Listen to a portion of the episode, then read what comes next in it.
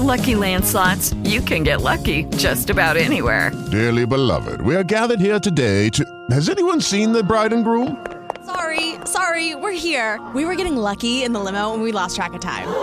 No, Lucky Land Casino, with cash prizes that add up quicker than a guest registry. In that case, I pronounce you lucky. Play for free at LuckyLandSlots.com. Daily bonuses are waiting. No purchase necessary. Void were prohibited by law. 18 plus. Terms and conditions apply. See website for details. Okay, round two. Name something that's not boring. A laundry? Ooh, a book club. Computer solitaire, huh? Ah, oh, sorry. We were looking for Chumba Casino. That's right. ChumbaCasino.com has over 100 casino style games. Join today and play for free for your chance to redeem some serious prizes. ChumbaCasino.com. No purchase necessary. Full prohibited by law. 18 plus terms and conditions apply. See website for details. En 5, 4, 3, 2, 1. Ahora comienza Revolución Circular con Petar Ostoich.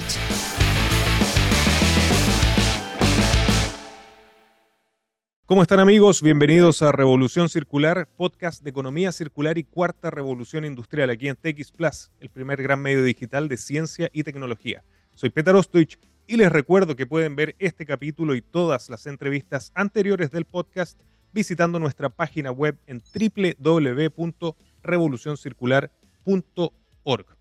Hoy nos acompaña Lucas Iñiguez, gerente de desarrollo de producto y brand manager de Lippy Outdoor.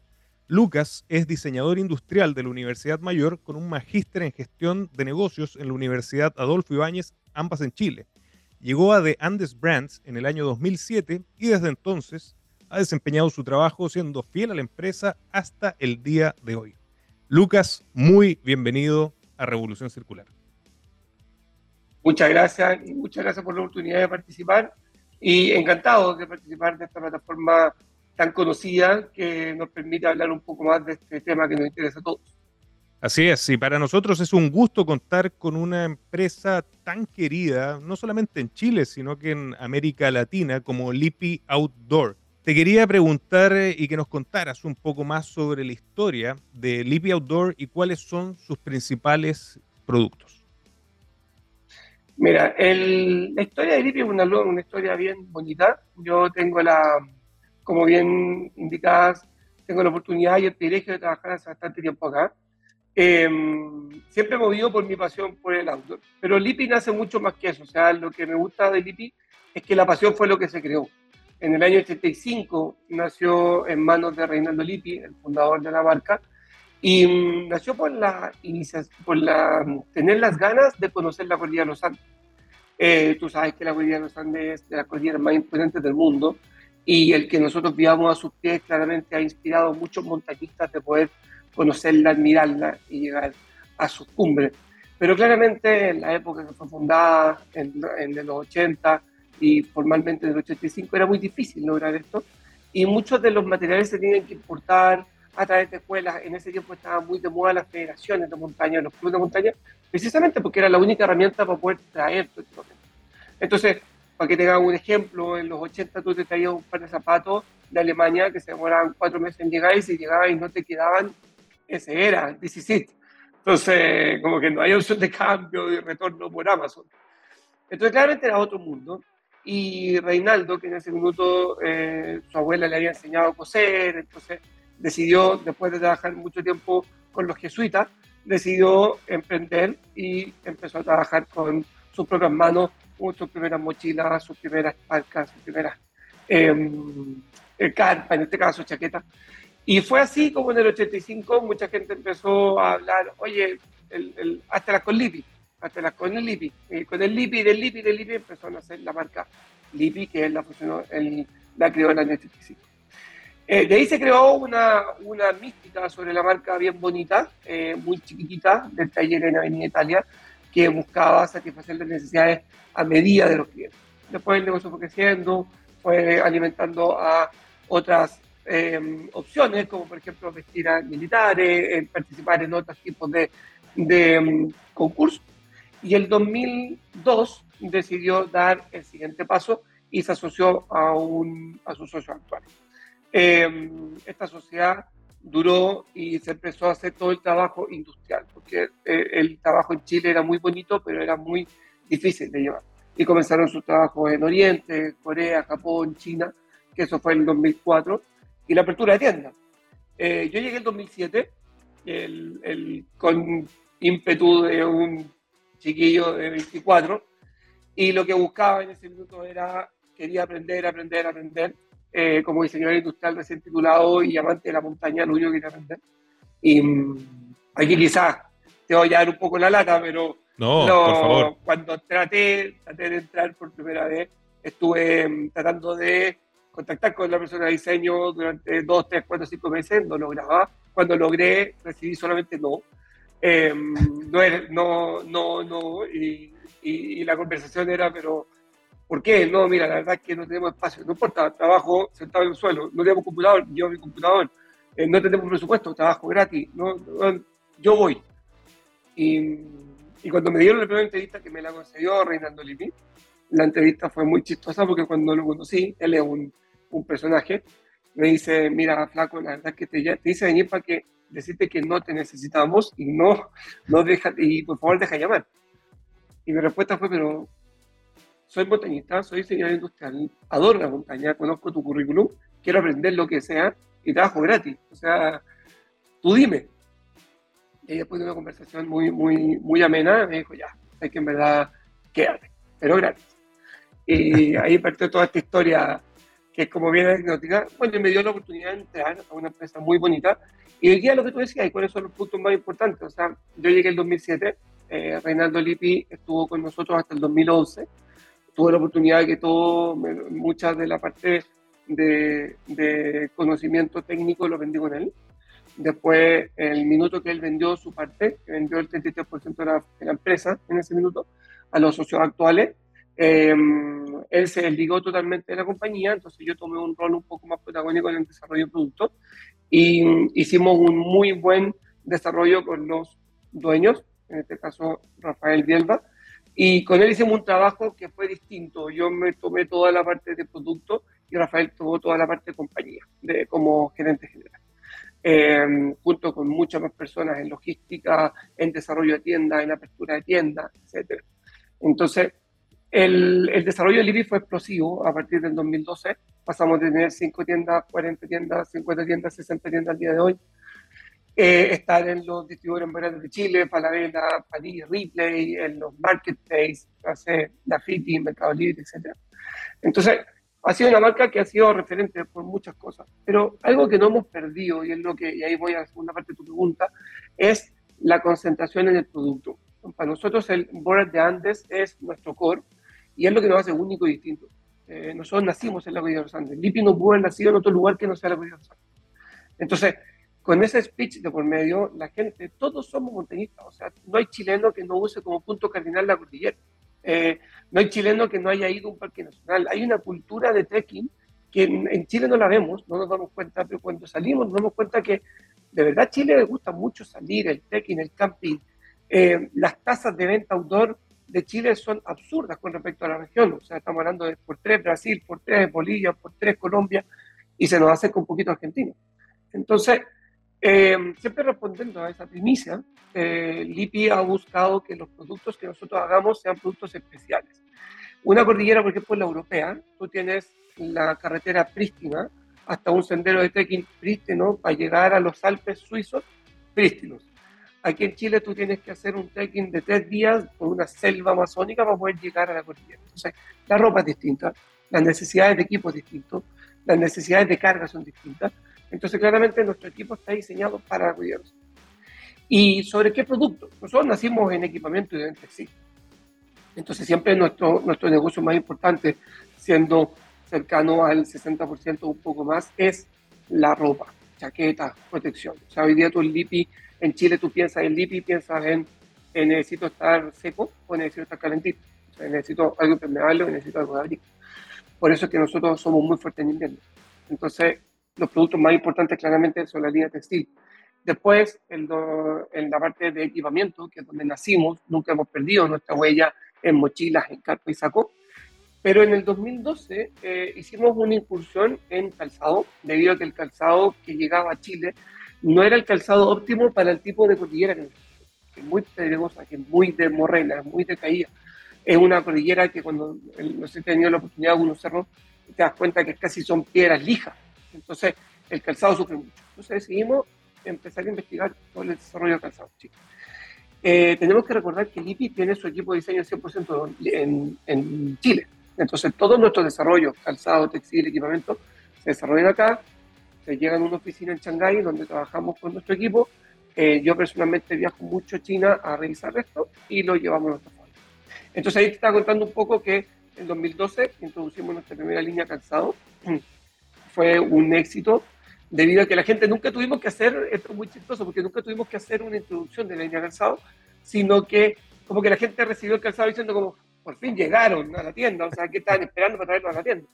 Entonces, fue muy orgánico pasar de cero venta en calzado a que hoy día casi más del 30% de las ventas son calzados. Entonces, te diría que hoy día nuestro fuerte es textil y calzado, eh, pero nuestro ADN está siempre en equipamiento de gran Excelente. Y, te agradezco además la historia que nos contaste, porque además creo que es muy, es muy motivadora para los emprendedores que nos están escuchando, que muchas veces uno tiene que comenzar así, con, con ofertas súper agresivas para lograr lo, lo, que uno quiere. Así que no estuvo de más y absolutamente eh, de acuerdo a lo, que, a lo que nosotros estamos buscando. Oye, Lucas, bueno, otro eh, compromiso que tiene tremendo el eh, IPI es con la sostenibilidad. Y, naturalmente, como tú señalas, una, una, relación absolutamente simbiótica con la naturaleza. De hecho, me encanta eh, el lema o uno de los lemas del IPI, que es, abro comillas, cuidar la, la naturaleza es un deber, no una opción, cierre comillas. Y mucho se ha hablado también del impacto que tiene la industria textil, que, después te quiero preguntar un, poquito más de eso, pero me quiero ir directamente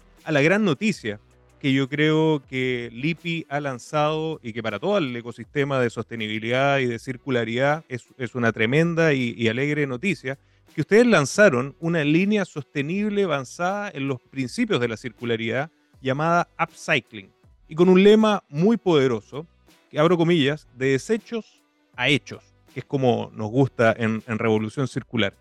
¿En qué consiste esta nueva iniciativa? Mira, voy a quizás voy a partir un poquito más atrás porque el, algo que tú dijiste al principio es súper importante. Para nosotros, em, lamentablemente, el tema de la sostenibilidad o eco-friendly, etcétera, em, no lamentablemente, no creo que se note como una, una parte mala, pero sí se utiliza mucho como un mero marketing. Entonces es muy fácil tomarlo como un marketing, tomarlo como un loguito inventado en la tarde de un creativo y decir, oye, somos súper eco-friendly, te mueres lo eco-friendly que somos, somos súper eco Pero llevarlo a hechos, llevarlo a reales, real impacto, una forma eh, certificada, es súper complejo. Y mm, cuando nosotros con el equipo y con la empresa decidimos ya para el 2017 que veníamos por una senda de, de empezar a utilizar reciclados, empezar a utilizar certificaciones. Cuando decidimos colocarnos con la mano en la masa y decir, oye, sé que en verdad si vamos a hacer esto, hagámoslo bien, eh, nos dejamos de juegos y dijimos, vamos a empezar un proceso real. Esto fue el 2016, que partimos con el proyecto Andes Green. Y Andes Green era una meta de que al 2025 teníamos que estar con sobre el 90% de los productos fabricados por LIPI 100% reciclados. La tasa, para que te haga una idea, para que en el mundo, por ejemplo, una empresa muy eh, reconocida a nivel mundial, Dafiti, tiene un plan de sustentabilidad, ellos te exigen que tu producto tenga un 20% reciclado, o un poco más aproximadamente. Esa fue la última conversación que nosotros tuvimos. Tú para poder entrar dentro de la plataforma eh, como sustentable tienes que estar con el 20%. Yo le puse a mi equipo, ningún producto que tenga el logo Lipian, el logo Andes Green, puede tener menos de un 70-80% reciclado. No puede, porque si no, no somos reales. O sea, si estás usando una chaqueta que usa 1.8 metros de tela, estás usando un 20%, estás usando 25 centímetros de tela reciclada. ¿Cuál es el real impacto sobre una producción mundial? Entonces, bajo ese parámetro, lo primero que nació como LIPI fue, si vamos a hacer algo, es lo real. No, empezamos con conversaciones con Global Recycle Standard, que es el certificado más importante mundial de tela reciclada. Empezamos con conversaciones con eh, Organic Textile, que también es uno de los certificados más importantes del mundo en algodón orgánico. Y con ellos decidimos hacer, trazar un plan de acción para lograr esta meta del 25 al 25. Hoy día con orgullo podemos decir que el invierno 23 está llegando casi al 83% de los materiales reciclados. Eh, habiendo pasado por una escala de verano 22, un 68, invierno 22, un 70, invierno 23 y así hasta llegar hoy día que estamos en 83. Eh, entonces cuando llegamos al 83, empezó la conversación, ya, ok, eh, es verdad que hay líneas, por ejemplo, como Andes Black, que es muy alto performance, que es muy difícil volcarnos al nylon reciclado porque necesitamos performance al 100%. Entonces, bajo este paradigma decidimos, ok, pero hagámoslo real y sigamos en la senda real. Y la senda real decidimos que hay dos caminos. Un camino que es el que la gente se haga conciencia, haga conciencia de la sustentabilidad. Y ahí nace el proyecto de sustentabilidad Upcycling que tú estabas comentando, eh, de desecho a hechos. ¿Por qué nace de ahí? Porque nosotros, como te estoy diciendo, tratamos de ser lo más honesto posible con nosotros mismos como marca. Por tanto, yo no te voy a decir aquí, para tirarnos la gloria, que Upcycling va a ser un proyecto revolucionario de la limpieza del planeta. Porque estamos hablando que en una producción que nosotros hicimos una grande, que llegamos hasta 500 unidades, de las 500 unidades que hicimos eh, dos tipos de mochilas, dos tipos de bananos, que fueron todo un éxito, hecho en talleres nacionales junto con manos nacionales, con puros desechos LIPI, desde las muestras de producción que nosotros realizamos hasta productos de vuelta clientes, utilizamos en total 300, 400 chacas. Entonces, claramente sería súper simple para mí como gran manager llenarme la boca y decir, te mueres el proyecto de ecología que estamos haciendo.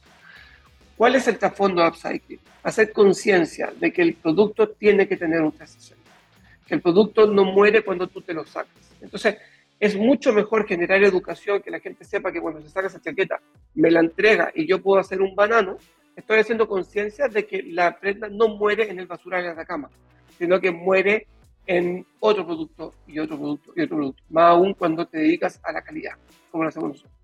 Entonces, tenemos dos ejes en Andes Week. Uno es el consciente, el donde hacemos este proyecto que es para generar conciencia, y el otro es donde investigamos maneras de reciclar de productos de forma masiva, donde estamos en conversaciones hoy día con empresas que se dedican a tomar esa ropa, moler esa ropa y generar un subproducto industrial, como por ejemplo aislantes para casas, en los cuales tú puedes utilizar una tonelada, 10 toneladas, 100 toneladas mensuales para generar un aislante para casas que se puede utilizar desde un techo para Chile hasta para lugares como venderlas.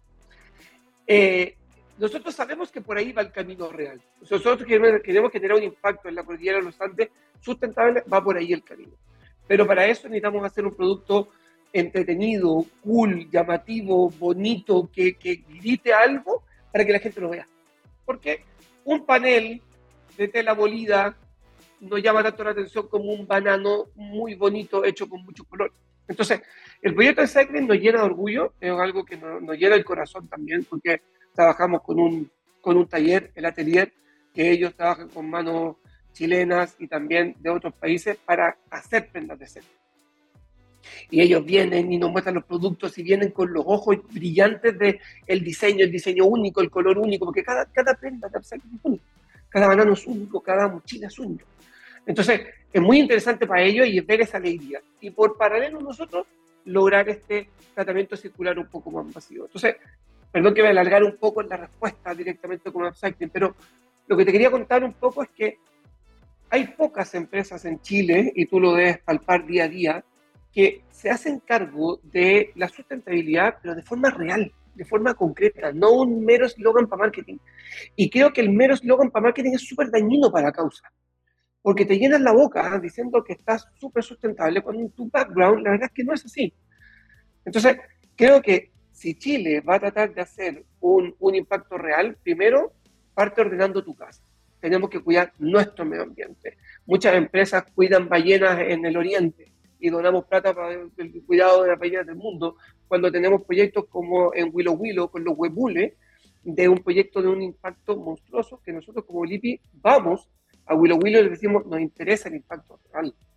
¿Qué tenemos que hacer para, que, para, para recuperar una especie como el huemul en Chile, que es parte de la cordillera de los Andes y LIPI nació en la cordillera de los Andes? Entonces, Excelente. Hay ejemplos de otras marcas, hay ejemplos de otras marcas que cuidan la marca Sherpa, que, cuida el Himalaya. Ellos hablan del Himalaya, de los niños del Himalaya, de la basura en el Himalaya. Arterix, que habla de Canadá. Entonces, creo que el LIPI está marcando un precedente porque nos preocupamos de la cordillera de los Andes, del cordillero de cordillera de los Andes, del cuidado de la cordillera de los Andes y de la gente que vive en los Andes. Excelente. Y de hecho, en la línea de lo que planteamos desde Revolución Circular, esta, esta transición hacia lo local, ¿no? Pensar globalmente, pero actuar localmente, y por eso nos encanta contar con ejemplos como los que ustedes están haciendo desde el IPI. Me quiero enfocar un poquito más en, la línea de producto que la encuentro, como tú dices, súper interesante, súper sexy, súper cool, que es fundamental para llevar este barco a, buen puerto y para que se suban más personas en, este, en este trayecto. Cuéntame cuáles son los productos que han desarrollado eh, con Upcycling y a cuántos más quieren llegar, porque creo que es súper interesante y súper atractivo para la gente que nos está escuchando. Mira, te cuento. El Upcycling, como te comenté, es un proyecto bien bonito. Trabajamos de la mano con un taller que se llama El Atelier. Ellos trabajan con otras marcas eh, haciendo este mismo proyecto. Nosotros siempre hablamos con ellos de no hay puertas cerradas, tú trabajas con quien quieras porque mientras más abierta esté tu puerta, mayor va a ser el impacto real para la naturaleza. Entonces, jamás decirle, oye, exclusividad y solamente con nosotros, porque ese proyecto no quieren copiar es porque el proyecto funciona. Al final del día el que te copias porque quiere, vio algo bueno en lo que tú hiciste. Exacto. Entonces, muy, muy lejos de ver como una competencia, vemos como una oportunidad de que el impacto sea más real. Em, con ellos trabajamos, em, seguimos trabajando. El, primera, el primer approach fueron em, dos mochilas, aproximadamente como seis productos, dos mochilas, dos bananos y una magnesiera, que para, para colocar magnesio cuando tú escalas, que lo llevas atrás. ese proyecto partió inicialmente con una producción de aproximadamente 300 a 350 prendas, lo cual llevó mucho tiempo porque ellos tuvieron que partir de cero, crear este, el moldaje, conseguir la gente. Entonces, claro, Palipi, nosotros cuando colocamos una orden pequeña son 2.000 unidades por colores. Con ellos cuando hablamos de 300 unidades, como que, ya, pero tranquilo, tenemos que prepararnos para 300 unidades. Eh, ahora ya hemos trabajado con ellos, de la mano, estamos desarrollando una segunda etapa de línea de productos donde contamos, vamos a contar con ocho productos, en los cuales estamos sumando más bananos, estuches, cosas que sean más de uso diario. Y, mm, esperamos poder llegar a las mil unidades durante 2023, esa es como la meta que nos hemos planteado. El, todo depende que vayamos eh, pudiendo lograr los objetivos, el mover el producto, que lo vea la gente, pero nuestra meta es esa, por un, por un lado, y la meta es construir algo que perdió Chile, y es que podamos lograr volver a esta mirada nacional, como tú bien decías, con, la, con una visión realista del tema. El mundo auto es súper técnico, es muy duro, chaquetas impermeables con respiración 5.000, 5.000, 10.000, 10.000, cierres y caca, la exigencia es altísima, la comparación es brutal, tú sabes que el chileno es una persona bien especial, el, cuando viene de afuera es extraordinario, cuando viene de adentro no es muy bueno, y, y, y se está cambiando esa perspectiva. Entonces, eh, con Lipi, lo, que estamos tratando de hacer hoy día es hacer un trabajo inverso de lo que pasó en los años 90, de no, no te quiero decir cómo recuperar la industria nacional, que suena muy bonito, muy utópico, pero sí el volver a que gente de diseño trabaje con personas de confección para poder generar los primeros prototipos, probarlos en Chile y después hacer la confección afuera. Pero que todo este desarrollo interno, aprovechar todo el conocimiento que hay. Hay mucho conocimiento de montaña. Hay gente hay montañistas extraordinarios. En la pérdida de Juan Pablo Mort en, el Himalaya hace, hace, poco tiempo atrás fue una pérdida brutal. Y cuando nosotros como Lipi, que lo admiramos por ser un deportista increíble, em, cuando fue la desgracia, yo lo primero que le dije a mi equipo, chicos, cuenten quién es Juan Pablo Mort, porque la gente no conoce a Juan Pablo Mort. Y en el Himalaya era conocido como el sudamericano de siete pulmones era uno de los himalayeros más increíbles del planeta y en Chile lo sabíamos. Y hicimos una biografía muy bonita de Juan Pablo Mort y que él tenía un proyecto nacional muy bonito también de, generar eh, eh, refugio en las cumbres.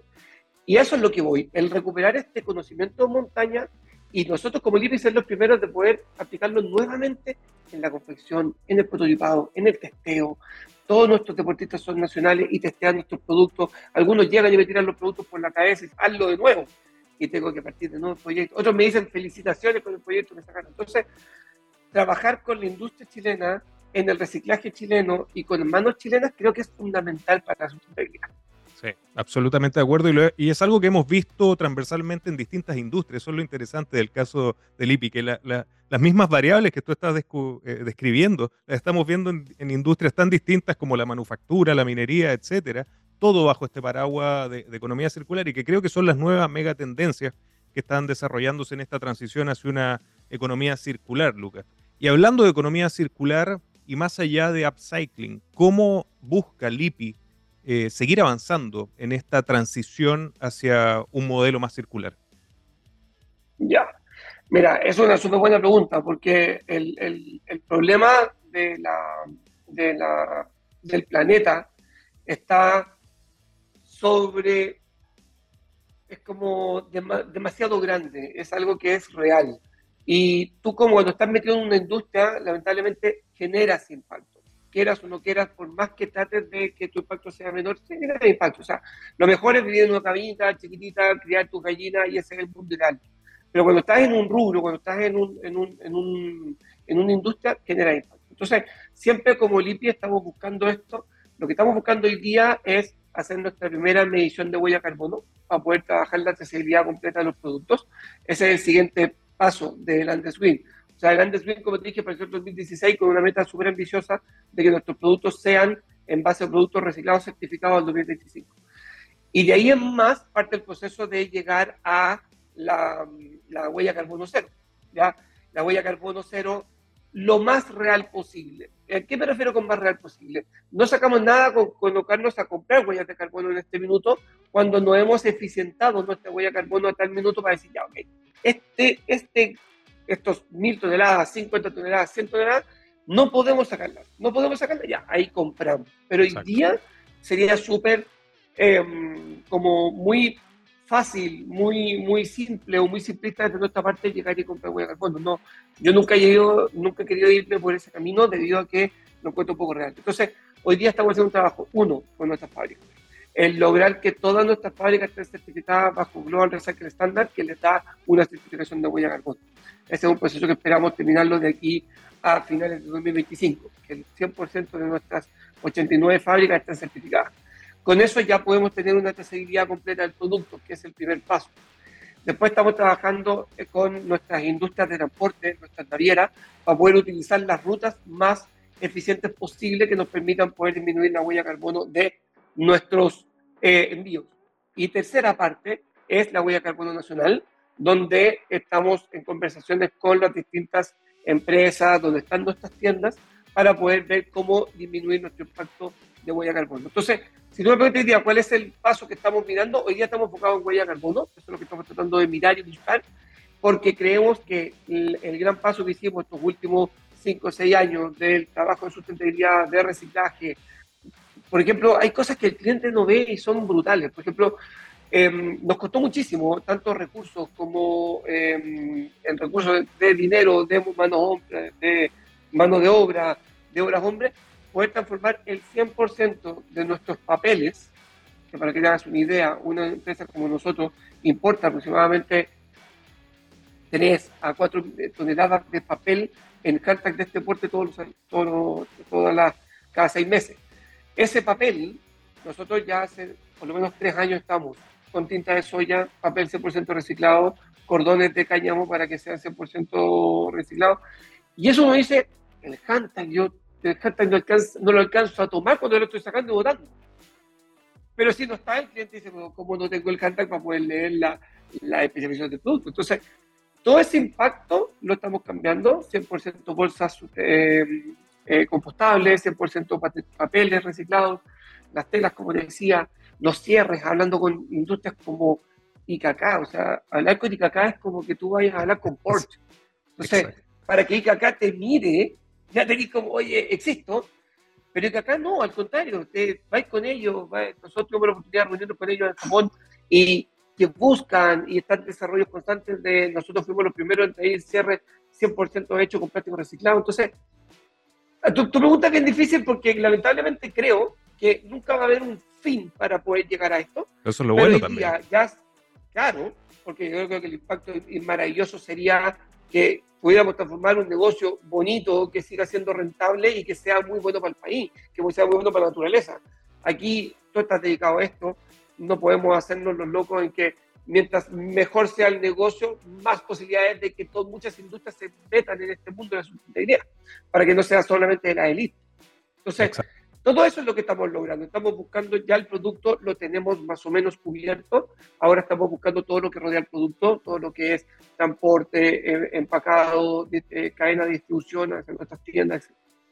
Buenísimo, e, e, excelente Lucas. Y lamentablemente se nos está yendo el tiempo, pero no puedo dejar de hacer esta, esta pregunta y, por favor te agradecería que por lo menos pudieras nombrar las iniciativas, porque me sumergí en el blog del IPI que está súper eh, entretenido y súper bueno y leí sobre distintas acciones y campañas que el IPI desarrolla permanentemente. ¿Qué, ¿Qué, iniciativas nos puedes compartir para que la gente también sepa que el IPI, más allá del diseño, de la fabricación, de sus productos, también está apoyando al ecosistema y a la naturaleza? Ah, absolutamente. Mira, nosotros tenemos varias, eh, y como siempre te he dicho, de un modo bien silencioso. Eh, de repente en las redes sociales las nombramos porque queremos que ellos salgan adelante. Por ejemplo, estamos ya hace seis años con la, con la ONG Acceso Panam. Es una ONG que yo la encuentro, personalmente la encuentro maravillosa. Eh, ellos nacieron, en, fue una comunidad que nació en Estados Unidos para poder hacer que los parques nacionales sean libres Em, y ahí salió la rama latinoamericana que se llama Acceso Panam, em, dirigida por Cristian Moscoso hoy día, que vive en, en Coyhaique. Em, en Puerto Natales está Cristian Moscoso en este minuto. Y ellos, ellos lo, que lo que fomentan es el acceso libre a la montaña. Y eso es lo que a nosotros siempre nos gustó, porque el, el, nosotros, Boras de Andes, era súper irónico que tú no puedas ir a la montaña porque el acceso es privado. yo siempre doy este ejemplo. Todo chileno sabe que para ir a una playa tú tienes que tener un camino eh, público. Y todos lo sabemos y todos lo, pedimos y todos lo exigimos. Y todos los veranos tenemos reportajes de quién nos dejó pasar a alguien a su playa y queda la meanza eh, escoba. Pero en la montaña no. Y la montaña es muy difícil acceder. Y Acceso Panam hace eso. Y ese es uno, uno que nosotros potenciamos mucho, eh, potenciando que se armen leyes para eso. Después tenemos, por ejemplo, Fundación Willow Willow en el Parque Nacional que está cerca en el Tume. Em, este parque es un parque maravilloso. Eh, eh, nosotros siempre le decimos, en el Libi, que llevamos con ellos más de cinco años, les decimos Fantasilandia de los chicos outdoor, porque tiene bicicleta, trekking, kayak, montaña, lo que se te ocurra. Pero además de ellos tienen una visión social y ecoambiental muy bonita, porque ellos trabajaron en una industria, en el Tume fue un pueblo forestal durante muchos años. Una generación atrás, todas las personas eran forestales, de tal a bosque. Y hoy día tú vas en el Tume, que está en el Parque Huilo Huilo, que ya tiene más visitas que el Parque Nacional Torres del Paine, y es un lugar de encuentro autor. Ya el tema de lo forestal no es tema, pero ¿cómo lo hicieron? Incorporaron a, la, a, la, a, la, mm, a toda la gente. En la Fundación Willow Willow hace trabajo con las personas para capacitarlas en, en tendencias de ecoturismo, ¿Por qué? Porque sabe que el parque, que el bosque, que la naturaleza, que sus animales van a ser protegidos cuando ellos entiendan que talar un árbol es mucho menos rentable que una persona pague por verlo 100 veces. Entonces, Willow Willow es una de las otras que estamos muy fuertes, entre ellas el proyecto Upcycling en Trip Chile, que es eh, un grupo de tres hermanos que tienen un Instagram muy potente que lo que hacen es mostrar lugares de Chile, que también es súper bonito lo que están haciendo ellos en Chile. Entonces, te puedo seguir nombrando el, otras asociaciones que nosotros tenemos, pero la verdad es que no las gritamos al mundo porque creemos en un caminar eh, discreto, en un caminar real, y, mm, y, eso es que yo como brand manager y nosotros como marca, marca, marca nacional, queremos hablar. No queremos hablar de la propaganda, no queremos pagar todos los Instagram del mundo, sino que queremos realmente dejar un impacto y que ese impacto vaya hablando de nosotros, vaya hablando de nuestra historia. Y bueno, se generan conflictos, se generan conversaciones. Obviamente eh, tenemos una historia que está llena de hitos y, altos y bajos, pero siempre, siempre con la, convicción de crear un producto para los Andes lo más sustentable posible, pero sin nunca dejar la bandera de la calidad y de la em, eficiencia en la montaña. Buenísimo, Lucas. Lamentablemente, como te señalaba, se nos está acabando el tiempo, pero creo que tenemos que invitar y te agradecería que nos dieras em, algunos links de páginas o las redes sociales del IPI para que conozcan más sobre la marca y también saber dónde podemos acceder a esta nueva línea de productos upcycling del IPI. Oye, Petal, mira, antes de, darte los links, em, yo quiero, te quiero dar las gracias. Eh, creo que personas y equipos, porque me tinca que detrás de ti hay un equipo que estén interesados en, y, no me cabe duda, porque yo me siento muy orgulloso también del equipo que tenemos acá. Eh, a uno de repente le toca hacer el rostro, pero es la gente que trata de uno para lograr los objetivos es lo más importante. Eh, te doy las gracias a ti y a tu equipo porque realmente poner este en tapete y hablar de las empresas que están haciendo algo, lo podemos hacer mejor, lo podemos hacer peor, nos equivocamos, somos seres humanos, pero siempre es bueno poner el tema en la palestra. Entonces te agradezco por, por el tiempo. Eh, bueno, eh, lipiautor.com es nuestro sitio oficial. Ahí quiero hacer un doble clic, nuestro sitio oficial, lamentablemente como en Chile y en, en, Perú somos bien populares, lamentablemente somos de los sitios más clonados. Entonces hay mucho Lipi Shop, Lipi Sale, para que ahí tengan cuidado, siempre es lipiautor.com. Eh, nuestras redes sociales, Lipi Outdoor en Instagram, Lipi Outdoor en, Facebook y en LinkedIn. Em, y bueno, nos pueden encontrar en casi todas las plataformas, desde online, Mercado Libre, hasta la multitienda. La idea, y, y eso es súper importante, que lo que al tema de los links, es que si estás en la cordillera de los Andes, puedes acceder a un producto litio donde estés, ya sea por internet, ya sea por una tienda, ya sea por un distribuidor. Estamos en más de 60 distribuidores en la zona sur. Entonces, créeme que la idea es que cada chileno, que somos todos montañistas, porque todos vivimos en la cordillera de los Andes, eh, tengamos acceso a este maravilloso producto que lo hacemos acá. Excelente, Lucas. Felicitaciones por todo lo que están haciendo y muchísimas gracias por acompañarnos en Revolución Circular. Muchas gracias a ti, reitero mi saludo a todo tu equipo y muchas gracias por el tiempo. Gracias. Y a ustedes amigos, muchas gracias por acompañarnos y recuerden que lo espero la próxima semana con otro gran caso de economía circular y cuarta revolución industrial. Nos vemos.